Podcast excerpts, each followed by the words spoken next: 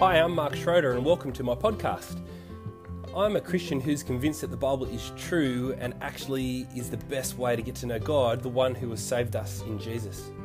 This podcast is a collection of Bible bits and pieces, Bible talks that I've given in all kinds of contexts. You see, I'm an ordained Anglican minister working in Sydney, Australia, as a college chaplain.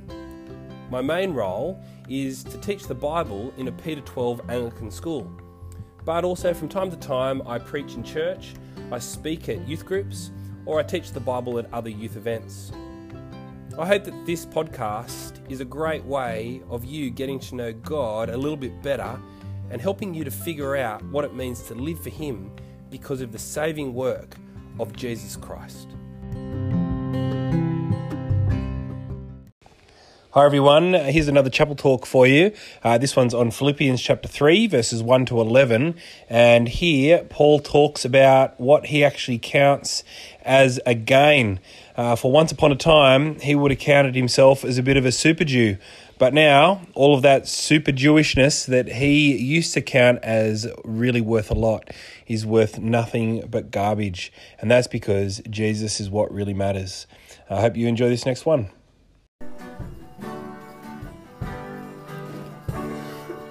Take a seat. Thank you. Uh, so, like I asked, what are the gains that we chase in this world? So, thinking about gains, G A I N S, not games with the M. So, when you think of gains, what is it that we chase in this world? What are the gains that we're encouraged to pursue? Non rhetorical question, yeah. Money, absolutely. What else? Yes, what else? Grades, excellent. I agree. Games, yeah. Okay, so uh, and maybe do um, do I understand you correctly when you say games? Talking about like collections of games, yeah. So are you talking about computer games or like card games?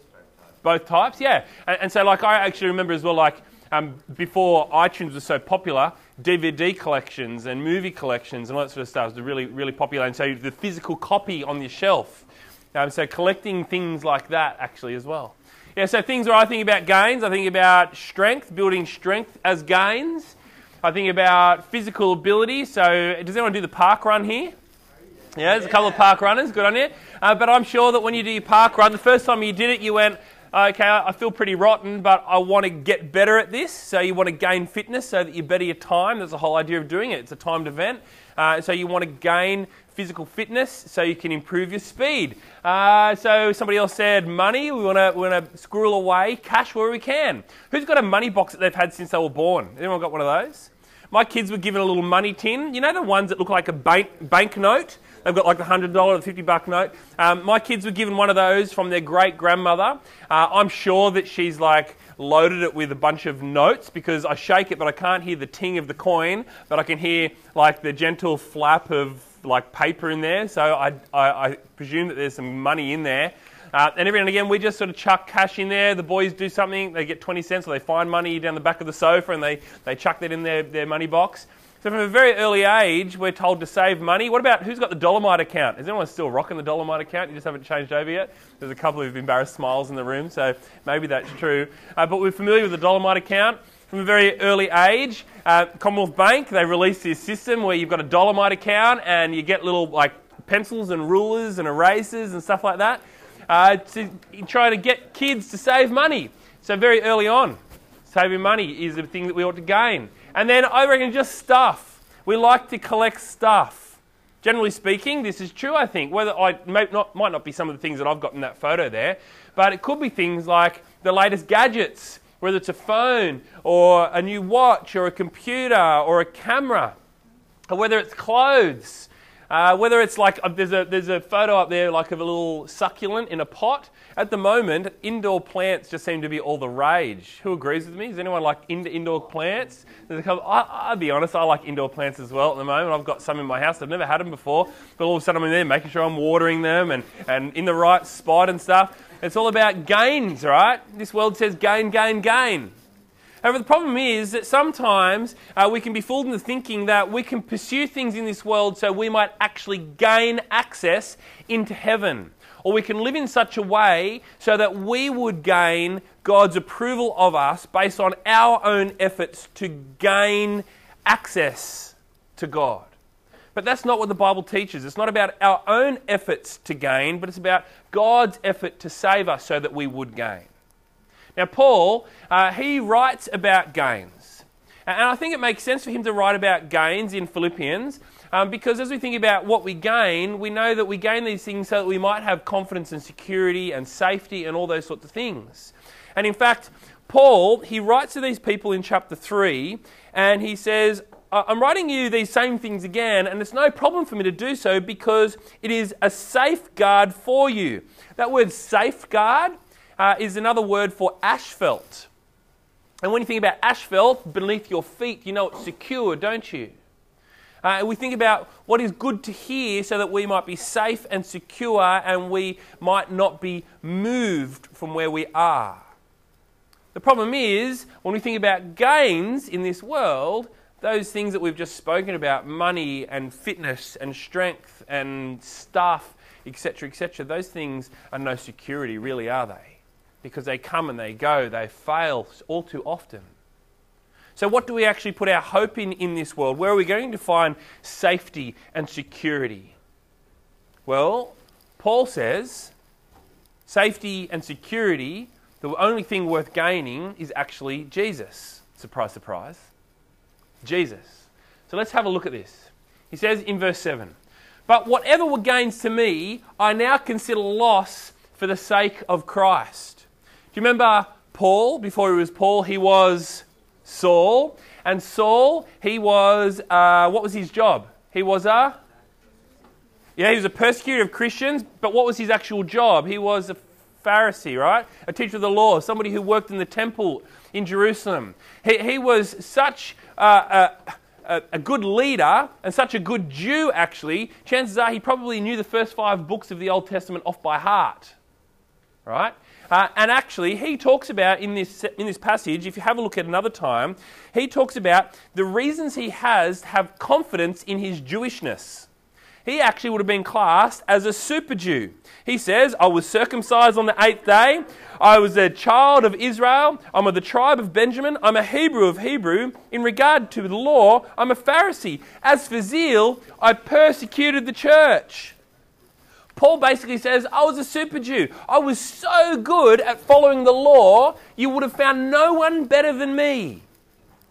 But now, in this verse, in verse 7, he says, Whatever I counted as a gain, once upon a time, I counted these law things as gain, but not anymore. I now consider those things a loss for the sake of Christ. Paul now knows Jesus, and he now knows that the only way to gain God and heaven is through Jesus. So, all of those other things, how he views those things, has now changed. Let's see what he says about them. He says, What is more, in verse 8, I consider everything a loss because of the surpassing worth of knowing Christ Jesus my Lord, for whose sake I have lost all things. All those super Jew things that I mentioned before, these things that you read in chapter 3, verses 5 to 6, he says they're not worth chasing anymore. They're a loss now. Uh, like if you think about gains and losses, maybe you think about finance in, money coming in is a gain, money going out is a loss. You want more ins than outs, more income than outgoing expenditure. And Paul uses this idea to say that what is really worth having is having Jesus, is knowing Jesus. All those other things, they're worth nothing. In fact, he says, I consider them garbage that I may gain Christ. That word garbage, uh, in older versions of the Bible, it's really fun because it says, I consider them dung. Uh, and so as I read that and I discovered, wow, it's actually like could be could be dung. I couldn't help but think about that. You know that massive, big, giant pile of poo out in Jurassic Park. Do you know what I'm talking about? They go to Jurassic Park and the scientist is there and all the guys there and they're looking at this big brontosaurus and then meanwhile the scientist is like armpits deep into the poo and he's oh wow this is amazing look what they're eating and stuff but the thing is, that's really strange. We all sit there and go, that's really weird. Why would you be so interested in that? Because poo is worthless. Dung is garbage. It's something that you, you sweep into the gutter and get rid of. Paul says all of these other things that he once counted as gains, they're now worthless. It's all junk, it's rubbish, it's dung. Do you guys know what these are? These are Telstra phone cards. And in fact, I've got a whole bundle of them here. These are my Telstra phone cards. Let me tell you about them. Uh, when back in the 90s, people didn't have mobile telephones like we do now. Isn't amazing, by the way, just how quickly technology has advanced? When I was a kid, um, these were everywhere, and this is what everyone had in their wallet. So you'd go out with your friends, and your mum and dad would give you a five buck phone card rather than say, "Here's your mobile telephone," right? And so the idea is you could put it into any public phone, and it would just give you credit on any public telephone that you could ac- have access to, right? But the thing is, as you used it, down the side of the phone card are all these numbers, and it would punch in holes to say how much money you've got left on your Telstra phone card. When you got to zero, you wouldn't just chuck it out in a normal bin, you want to recycle it. And the way that you recycle it was there was this little box underneath the telephone, you sort of just slotted it in there, and it would get there, and the Telstra people come and collect it and recycle it later on. The thing is, as children, we discovered that at the back of that box was a big opening, and so you could access it. And so anyone could reach in there and grab a handful of the leftover cards out of there, and so they became like Pokemon cards, right? So you could trade them. Uh, and it became really popular, and, and you try and get as many as you can so you get a mega collection. Now, this is not a mega collection. There were guys that had way bigger collections than this, than me. Um, but I was convinced as a kid that I was doing this so that one day I might be able to sell these and be rich. Right? Because I would look at them and say, what, there's, there's a $10 one, there's a $2 one, and a $5 one, and so on and so on. And I remember sitting there counting how many cards I had, and so therefore how much money I was going to get when these were worth something in the future. The problem is, I looked on eBay the other day, and I'll be lucky to get maybe nine bucks fifty for this whole kit, right? They are worthless. They are worth nothing. I, in fact, I went looking for these the other day after writing this talk, and I couldn't find them. Like, where are they? And I discovered that I had them in my special treasure box. I've got a, a box full of random junk that I'm classing as treasures, and it was stored up in my roof in my house, and it's there just ready for the time that I want to sell it. I was like, I was so convinced that they're worth something that I had it ready to sell, but it's worth nothing. It's a loss. It's junk. I might as well chuck it out. It's worth nothing. The thing is, for Paul, all these other things are a loss. It doesn't matter if he's a super Jew. It doesn't matter if he's of the tribe of Benjamin. It doesn't matter if he was a Pharisee that knew his Torah inside out and back to front. Those things are worth nothing, he says, unless I know Jesus. Jesus is where the gold is found. And so he says, I consider all those other things garbage that I may gain Christ. And in the yellow, in verse 9, it says, and be found in him, not having a righteousness of my own that comes from the law, but that which is through faith in Christ, the righteousness that comes from God on the basis of faith. Righteousness, that word is another word that just means being right with God. The people of the Old Testament believed that to be right with God, they need to tick certain boxes off with God to do all these things. Like he says here, to, as from, a very chi- uh, from a child to an adult, go through the process of being a Jew so that you might win God's approval. But now he says that is worth nothing because of Jesus. See, to gain Christ, everything else we may depend on to impress God needs to be thrown out. That's Paul's big idea here in this passage. For him, the thing that needed to be thrown out was his Jewish practice and custom. Sure, he could do those things, but those things weren't going to earn him a place with God. Sure, for us, the things maybe we might rely on for getting right with God is being a good person. Sure, it's a good thing to do, right? But just being a good person is not going to get you in with God. Sure, for a Jew, knowing their Old Testament scripture was really good and a great skill to have. Mate, I'd love to memorize Genesis off the top of my head too. But that's not going to get you in with God. Only knowing Jesus will. Do you get the point? The only way to get right with God is through Jesus. And so count everything else as dung, as garbage, as a loss. The problem is, right, in our world, we're too fascinated by the things, right? By the phone card junk of this world. And we go, I've got this, and we've got both hands on it. And then even when Jesus comes along and we go, I've got my phone cards in my hand, and here comes Jesus, and I go, wow, Jesus is really great, but my phone cards, what am I going to do with my phone cards?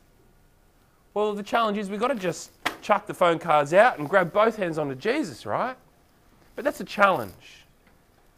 However, what I want to do say is, I actually think that when we understand what this means, that we can't earn our salvation, that we can't impress God for salvation, that we can't even convince God of our salvation, that this ought to grow in us a wonderful appreciation of just rest.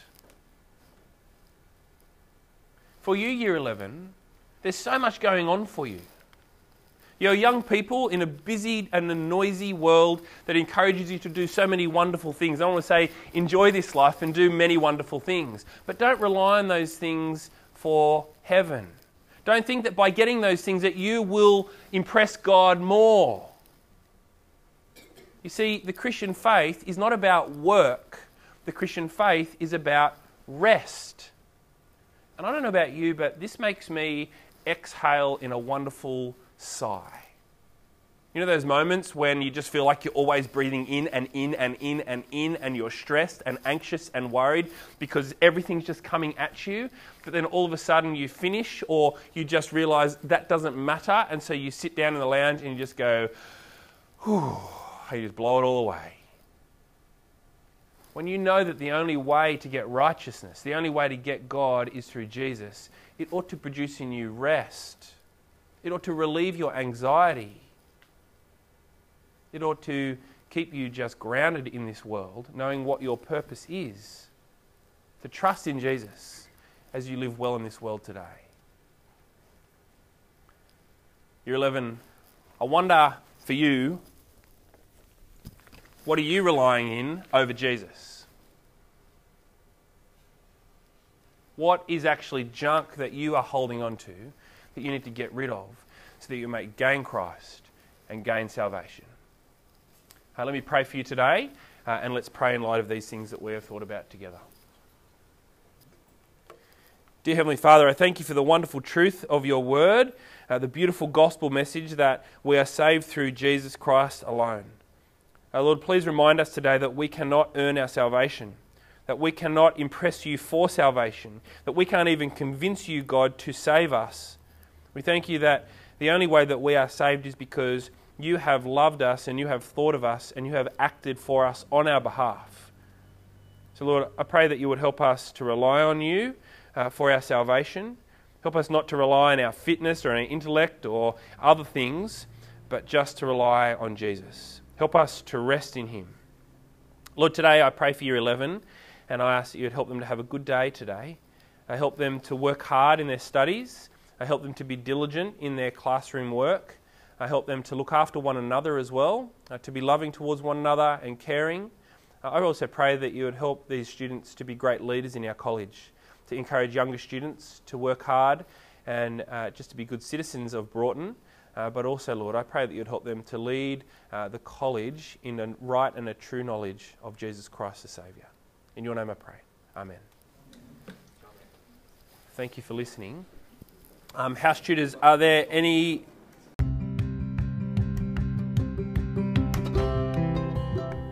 Thanks for listening to my podcast. Uh, I hope that was an encouraging opportunity for you to learn something more from God's Word about how He has loved us and how He has saved us and who He calls us to be in Jesus. Feel free to get in contact with me via Twitter at mrk underscore Schroeder.